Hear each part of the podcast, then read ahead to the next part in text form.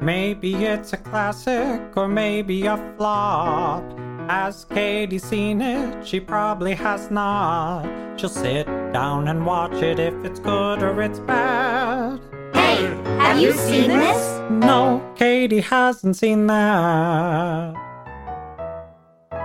Hi, I'm Katie, and if I had a nickel for every time someone said to me, wait, you haven't seen this movie? Oh my God, you need to see this movie. I'd be very rich. So this is my podcast where I finally watch those movies you all have told me I need to see, and I tell you what I think. Heyo! I'm here and spoilers. That's the new spoiler thing. I don't know, like, should I make it like a weird catchphrase for it? On Katie Hasn't Seen That, the minute you join her, there might be spoilers. I'll work on it. If you have any suggestions on what my new spoiler catchphrase should be, please tell me. I need help. I end up saying, like, I shouldn't talk about spoilers so much, and I spend like thirty seconds to a minute talking about them. So, hey, we should do a contest on the, the best spoiler catchphrase that I can say at the beginning of every episode. So if you got a good one, throw it my way. I need your help, please. Please help me. All right. This movie has been requested since I started the podcast. This was one of the movies that people were like, you should start a podcast, Katie, because you have not seen two thousand one: A Space Odyssey. I think you'll love it. All right. Well, here's the thing. I have a feeling I'm not going to love it, which is why I've never watched it. However, maybe I'll be surprised. I feel like I say that every Katie Hasn't Seen That. Maybe this time it'll be different. Uh, but I'm going to be watching two thousand one: A Space Odyssey, the movie from nineteen sixty-eight. Hey, at least it's not another eighties movie, am I right? This movie is a whopping two hours and forty-four minutes long. It's a beefy boy, and it is a sci-fi adventure. That is right up my alley, okay? That is something that you throw the words sci-fi and adventure at me, I go, where do I show up? Where do I sign up? Let's do this thing. I've just heard that this movie is super boring. Like, I I know what kind of happens. There's a computer that's like, hey, Hal. And it's just a man in space with his computer. I don't really know what happens, but I've heard it's super boring. And that's kind of why I've avoided this movie. However, I'm finding out right at this moment that this is a movie based on a short story by a sci-fi author known as Arthur C. Clarke. This movie was directed by Stanley Kubrick, who is wildly popular. And also, let me look through the list really quick of movies that he has directed. He's directed such movies as Lolita, which I've heard is very controversial. Uh, Doctor Strangelove, two thousand one: A Space Odyssey, Clockwork Orange. Oh, he did The Shining. I've seen one of the movies. Uh, he also did Full Metal Jacket and Eyes Wide Shut. So I actually forgot. I couldn't remember if I had seen a Stanley Kubrick movie before, but he did The Shining, which was an episode of Katie Hasn't Seen That. And to see what I thought about it, go listen to that episode. All right. I know people adore and love Stanley Kubrick movies. I've heard I need to see A Clockwork Orange. Should I add A Clockwork Orange to my list of movies to watch for Katie Hasn't Seen That? I've heard that that one's a bit wild and off the wall and intense, but that honestly makes me kind of want to watch it. So this will be my second ever Stanley Kubrick movie. This is what I think two thousand one: A Space Odyssey is about. The year is two thousand one. Y two K has just happened. A man has escaped Earth on his trusty spaceship known as Hal. Hal is his only friend. Hal talks to this man, and then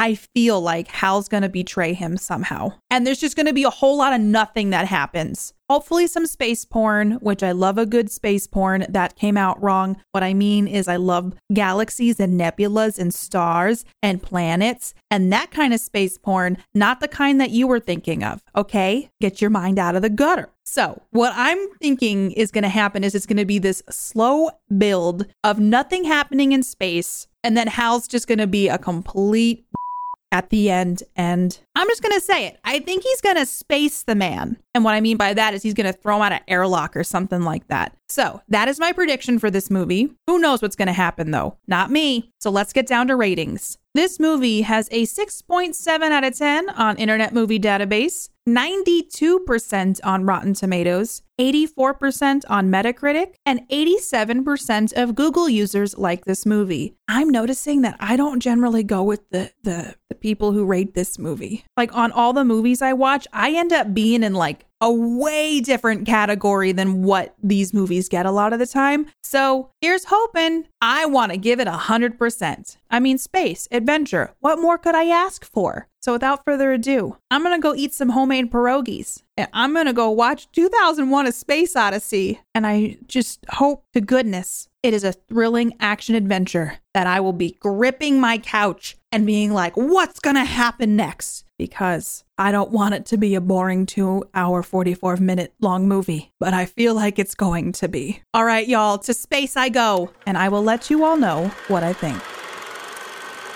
I watched two thousand one: A Space Odyssey, and oh boy, did I, it was long, all right? Like, it was a long movie, but I will say it started off with very pretty shots of space porn, which we discussed in the intro, so nobody thinks that's a weird thing. It's just very pretty space looking things like planets and stars and all that good stuff. It started off with a lot of that. Then we cut to uh, essentially the best way that I can describe this is landscapes that were like cycling through like a Windows screensaver. Granted, like I will say the pictures were gorgeous, or the filming was gorgeous of these landscapes. You see deserts and I don't know, sunsets and that stuff. And it looks nice. I like that because I, I'm very much driven by photography, and cinematography is something that speaks to me. No, I just kind of felt like it, it took a long time for us to get through those. But I could appreciate how the shots were set up and the landscapes that were in said shots. I don't know, it's just interesting. The first thing I thought of was like, this is like a Windows background, like the default Windows backgrounds. Or if you put on like the scroll through slideshow of the default Windows pictures. Bam, beginning of two thousand one: A Space Odyssey. Really didn't see the monkey thing coming. So the movie starts off and it's like the dawn of the human race or something. And it's just, it's a lot of loud monkeys for about twenty minutes. Um, lots of lingering shots on monkeys. At first I was like, are those real monkeys? And then I'm like, no, those are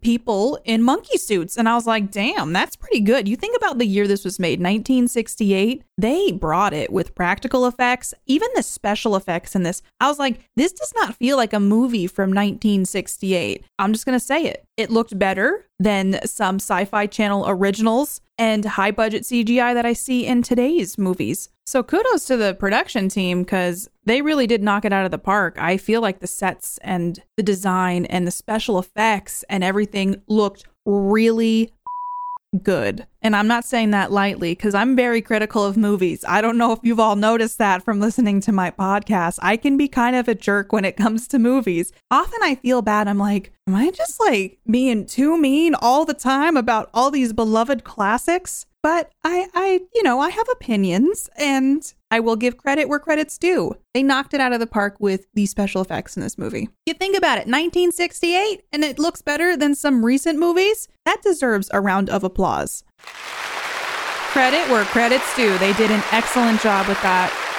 All the special effects looked awesome. I was impressed.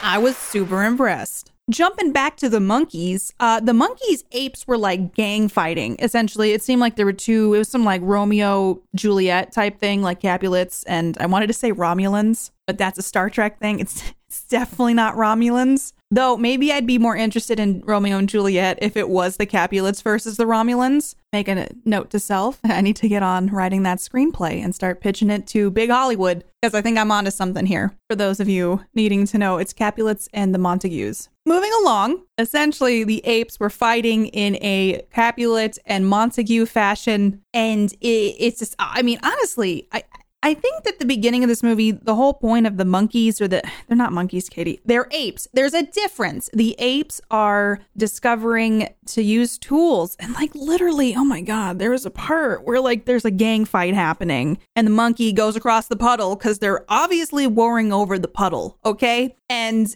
the monkey...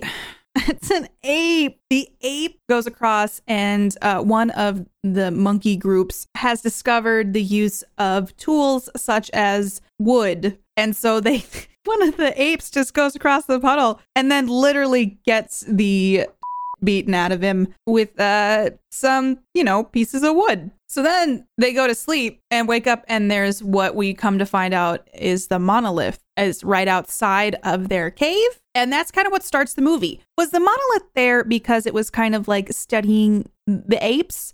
I, I wasn't totally sure what the monolith was doing there, but I think it was to indicate that the monolith has been around forever and uh, has seen all, been all, and does all. So we start there. But later on in the movie, I was like, do we ever see the apes again? Does that ever come back into play? Nope. Just that one thing. They never show back up. But I think it was used to show the monolith showing up. But I won't lie, there were lots of lingering shots and a lot of stuff that I feel like could have been cut out. That's one of the things I felt about this movie. There's just so much that could have been cut out. I saw the vision. You just, you know, like maybe take off three seconds, maybe take off a good thirty. You know, sometimes cutting down on those shots make them a little more effective. There's a lot with the apes that happen. One of the apes gets attacked by a cheetah, which honestly, I was like, that's not C G I. And that whole scene was kind of horrifying. I'm like, there's a man in a monkey suit who is getting attacked by a real life cheetah. And I am nervous for him, but I think it worked out. I didn't hear anything else about it, though. I will say I, this made me look up some stuff on animal wel- welfare, because in the scene with the apes, there's, oh, what are they called? Well, I looked it up, and I just need to share this because I found my answer on Reddit. I've seen them in lots of documentaries. I watched their tapers, but this is what the question on Reddit said. What are the animals at the beginning of two thousand one: A Space Odyssey? The the hippo pig things. Was there any specific significance to them, or were they just easy to shoot with? And literally, there's only one answer, and all it says is they are tapers. So the tapers are in the beginning of this movie with the apes. There's a moment where they're learning how to use the tools. And I don't know, it bothered me. There were a couple shots they introduced where the apes, it's implied that they're using it to kill the tapers. But there were some shots where like they dropped the tapers and it was like in slow motion. And I don't know, y'all, it, it prompted me to Google when the Animal Welfare Act in movies was enforced. Because I don't know, in old movies, anytime I see animals in bad situations or like being somewhat what mo- some might perceive as kind of abusive, I start to get really anxious. So I'm really glad that the ape situation never came back up in this movie. This movie came in after the era of when they decided like we need to enforce animal welfare in movies and reduce cruelty, which is honestly such a disgusting thing that needs to be done in movies. Like there needs to be a, a law in place that you can be prosecuted with, because it's like you should treat animals well. That's really stupid. Art is not worth hurting another being. That's how I feel. But I will say this whole ape sequence, I could have done without it. I found with this movie, I could do without the ending and the beginning. I think with this movie, I feel like I'd be okay if this beginning part wasn't in it and they took out most of the ending. However, I'm getting ahead of myself. I really did enjoy the classical music pieces that they intertwined in the story with a lot of the visual space majesty, if you will. Is that better than space porn? The space majesty? So I really did like, I love classic music. I grew up with it. I don't know why. I have an affinity for classical music pieces. And I know that this movie is kind of solidified with some of those classical pieces. And even though I love the space majesty, I think some of these classical pieces helped bring some interest and made some of those longer lingering scenes more tolerable, because it's like, oh, I'm just going to try to like sit back and enjoy this for the visual eye candy that it is, versus just expecting everything to be so quick actioned like most movies are nowadays. I feel like my patience is not what it used to be. And so sometimes with movies that are a little slower, it's like I have to tell myself, like, you you need to understand, Katie, that this is not going to be an Edgar Wright film. This is not going to be super fast paced. And it's just, you have to be in the mindset for it. You have to be like prepared to be like, I'm just going to enjoy this visual food that I'm getting. I can see how this movie for the time would have been pretty revolutionary. I imagine going to a movie in nineteen sixty-eight and seeing this would have been mind-blowing. I can also see how this movie has inspired a ton of other movies. However, when we're on the space station, the chairs still look very mod nineteen sixties, but I excuse it because I'm like, you know what? The future can be whatever we want it to be. I liked throughout this movie, though, that there was a focus on the future tech or what things might be like in the future, like the food being sucked up with straws and heated a very specific way, and how the flight attendants would handle things, and for lack of a better word, like the grip shoes and stuff like that. I do enjoy that. That's why I love sci-fi. I love the show The Expanse, and I just love how scientifically accurate it is, but on top of it, just seeing that, like, this is what the future could be like, and the focus on how air is filtered through a ship, that kind of thing. I really thought this movie was just going to be one man in space the whole time with a talking ship. So I was very mistaken. There was a lot more to this than I had expected. Essentially, there's like a cover-up about there being a space pandemic. And I'm like, whoa, too soon. But then it turns out that's a cover-up, and it's because they found the monolith on the surface of a planet. And the monolith, th- this movie had very like horror vibes. It's listed as an adventure sci-fi, but I felt like this movie did have a little bit of spookiness intertwined with it. And when they go to see the monolith on the planet, the music is super eerie. It's like that, it's not like yell singing, but kind of like weird, eerie scream singing. And just throughout this, there's the whole Hal situation, which is very scary. And I was very anxious with multiple parts of this movie. With that said, I felt like the conversations that the characters had with Hal and with each other felt very real. Like, it didn't feel like scripted. It just kind of felt like they, like when the dad calls his daughter on the ship, that scene went on for way too long, but I was like, I can appreciate that this feels like a very real talk, and I got to see how video communication took place in space. The story of this movie is so much different than expected, and even for its long, boring stretches, the movie itself is very impressive. Cut to the Jupiter expedition that's happening, and we're on the ship, and this is when we meet Hal, Hal nine thousand, just the A I on the computer who helps run a lot of things and is kind of a part of the crew. I selfishly wish the movie focused more on Hal and that spaceship crew, because that alone was like the movie I wanted. I was so down for that whole storyline. And so Hal is pretty sus. I don't know if anybody noticed, uh, but when we first meet Hal, I'm like, oh, Hal's kind of fun. And uh, then you quickly go, ooh, Hal's a little sus. So Hal scares me a lot. And I knew immediately when Hal, you know, was like, hey, one of the satellites out. I'm like, no, it's not. Hal's just up to no good. And guess who was right? It was me. They have to go out to fix this satellite. And the whole scene is pretty much just air blowing and a man breathing very heavily for, I would say, like ten minutes. And that scene alone was him like going on a spacewalk to fix this satellite. It was very stressful. It triggered my anxiety. I'm not even joking. I felt like I couldn't breathe while I was watching it. So A, very well done. Um, but that was super creepy. And so then they get back uh, to report on how, like, why is this battery not working? When we test it, it's totally fine. And Hal is like, oops, I guess I made an error. Then Frank and Dave decide that Hal's sus too, and they have a conversation. And so then Hal, I guess, goes, oh, I guess I got to kill everyone. You know, normal A I stuff. So there's this whole sequence of Frank goes out to do the spacewalk this time. It was Dave the first time. Frank goes out, and it just, oh my God, I was so stressed out because Hal took over the little space ball that they used, the spa- what is it called? Like a space, the little space ball they used to go out before the spacewalk to transport themselves to and from the ship. And uh, yeah, Hal essentially threw Frank through space. So then Dave's like, oh my God, I gotta save Frank. Dave gets into a space ball, goes and like uses the little clampers on the space ball to get Frank and bring him back to the ship. And then Hal's like, sorry, Dave, I can't let you back on the ship. So then Dave has to let go of Frank, and then Frank's just tumbling through space again. And then Dave has to get back on the ship and go into the memory core of Hal and disable him. So Hal murders Frank with the grabby hand mobile. Dave goes to try to get Frank with grabby hand mobile, succeeds, brings him back. Hal's like, screw you. I just... I have to say, I called it on Hal murdering the pod people, the scientists who were in hypersleep. Hypersleep? That's not even a thing. In the, the, the chambers where they were like, they're sleeping for a very long time. Hal just kills them while Dave's going out to get Frank. Hal's on his murdering rampage, but then Dave gets into the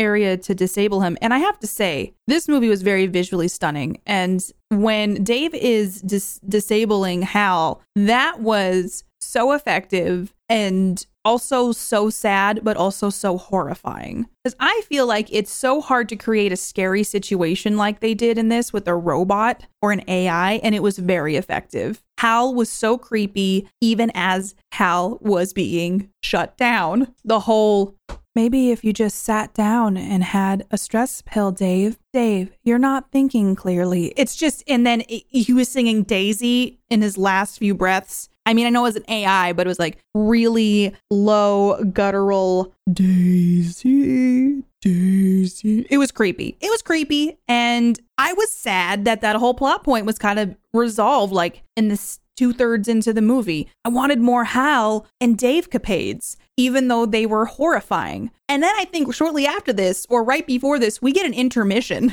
There's like a literal intermission in the middle of the movie. And I was like, oh, damn, Kubrick even thought this was too long. He's like, we got to give people a break. They got to go stretch their legs. So they actually have like an intermission in the middle of this movie. But then it's essentially Dave finishing this Jupiter mission by himself. Wow, I said Jupiter really weird there. And I think it was my New York coming out. So let's move directly on from that. Um, we see the monolith just kind of rotating amongst the Saturn rings. And then we dive into what I like to call the window visualizer portion of the movie. So we had the screensavers at the beginning. Now we've moved on to the the visualizer, the, the visualizations that you listen to when you're playing music. It was cool. Like, I like that stuff. I'm I'm kind of here for it. We get a couple distorted Dave faces in between, uh, juxtaposed to the ink drop art and that kind of thing. It was very much like, did you bring your L S D for this portion of the movie? No. Okay, well, let's just, we're going to get through it together.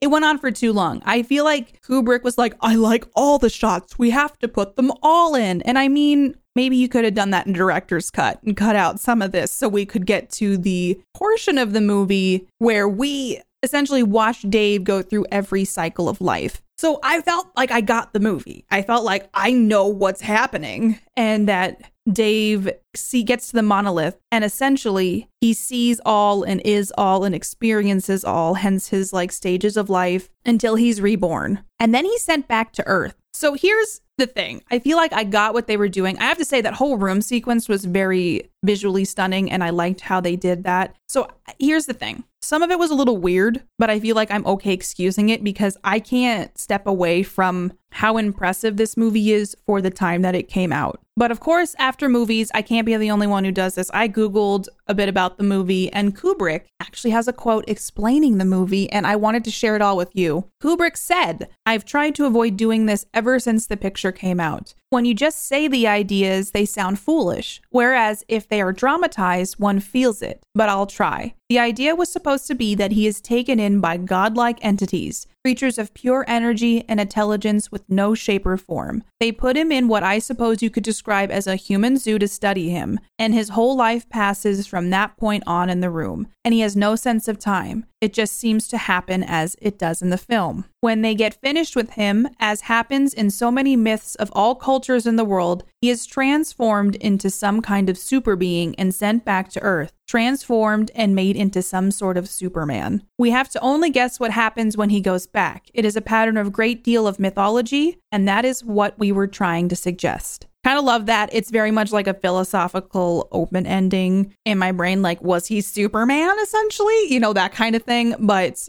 they left a little bit open to interpretation. Didn't love the ape portion of the movie. Didn't love the visualization portion of the movie. But I didn't mind that they were in there, which I think is saying a lot for me. You know, this movie's clocking in over two hours. You know how antsy I get. Here's the thing. I was dreading watching this movie. I literally was like, I gotta watch two thousand one: A Space Odyssey. All right, I'm gonna do it on this night. Okay, I'm gonna, okay, well, I got busy that night. I guess I'll watch it tomorrow night. So I literally was putting off and walking around my house like, oh my God, I gotta watch two thousand one: A Space Odyssey. So here's what I think. This movie is more of a horror movie than I expected. That gets a good old checkbox for me. It was slow at times, like very slow, but I was able to see past that. And I think I can say his movies are too long, but I think I'm on the Kubrick train. I liked The Shining. I liked this one. Oh, snap. Were you expecting that? Let me know if you were expecting me to hate or like this movie, because I'm very curious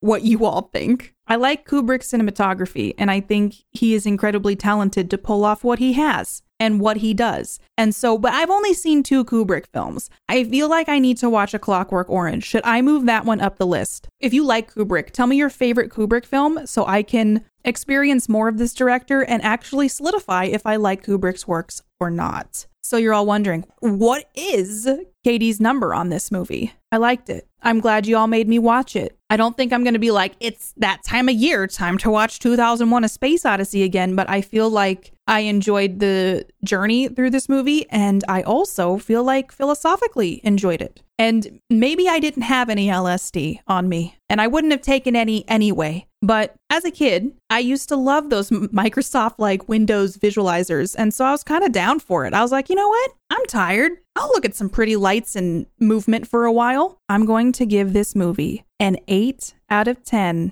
Stop, Dave. Stop. Stop, Dave. That is so unsettling. All right, we've reached the portion of the podcast where I read some comments from all of you. Coming up first is Keeper of the Art, who commented in Discord about Bill and Ted's Excellent Adventure. Keeper said, I feel they are good, misunderstood teens. They aren't dumb, just not well reached. I feel like what little we see of their home life and school life show that the adults in their life aren't the best. They've been written off as dumb and lazy, but if they are interested in something and apply themselves, they could knock it out of the park. I agree with you, Keeper. They really accomplished something in that movie, and maybe they just learn in a different way. I do think Bill and Ted are a little bit misunderstood. And a little bonus share here, Quintessa said, I think the air guitar pose when they yell, excellent, wouldn't be as funny or would feel out of place if they didn't add the guitar riff noise. And as a celebratory moment, it was needed. I see what you're saying, Quintessa. I get it. It fit within the movie. It just wasn't my favorite thing about it. All right, everybody, those are the two comments I was going to share today from the conversations we have in Discord. I have a Katie Hasn't Seen That channel. You can talk about the movies I watch and other movies and T V shows and a bunch of stuff in that channel. Also on Twitter and on YouTube, write me comments and maybe they'll show up in an episode if Katie Hasn't Seen That. Thank you all for listening. I hope you enjoyed our journey into this space odyssey. And until next time, recommend some nineties movies to me. Okay, I will see you all or talk to you all in the next episode. If you want to hang out with me more, or if you just want to yell at me for my thoughts on a specific movie, I stream over on Twitch at www.twitch.tv slash Katie Peters Plays. Also, feel free to follow and chat with me on Twitter at PlayKatiePlay and on Instagram at Katie Peters Plays. Music written and performed by Mark Can Do It. Katie Hasn't Seen That is a part of the Geek Generation Network. Until next time, keep your popcorn warm for me.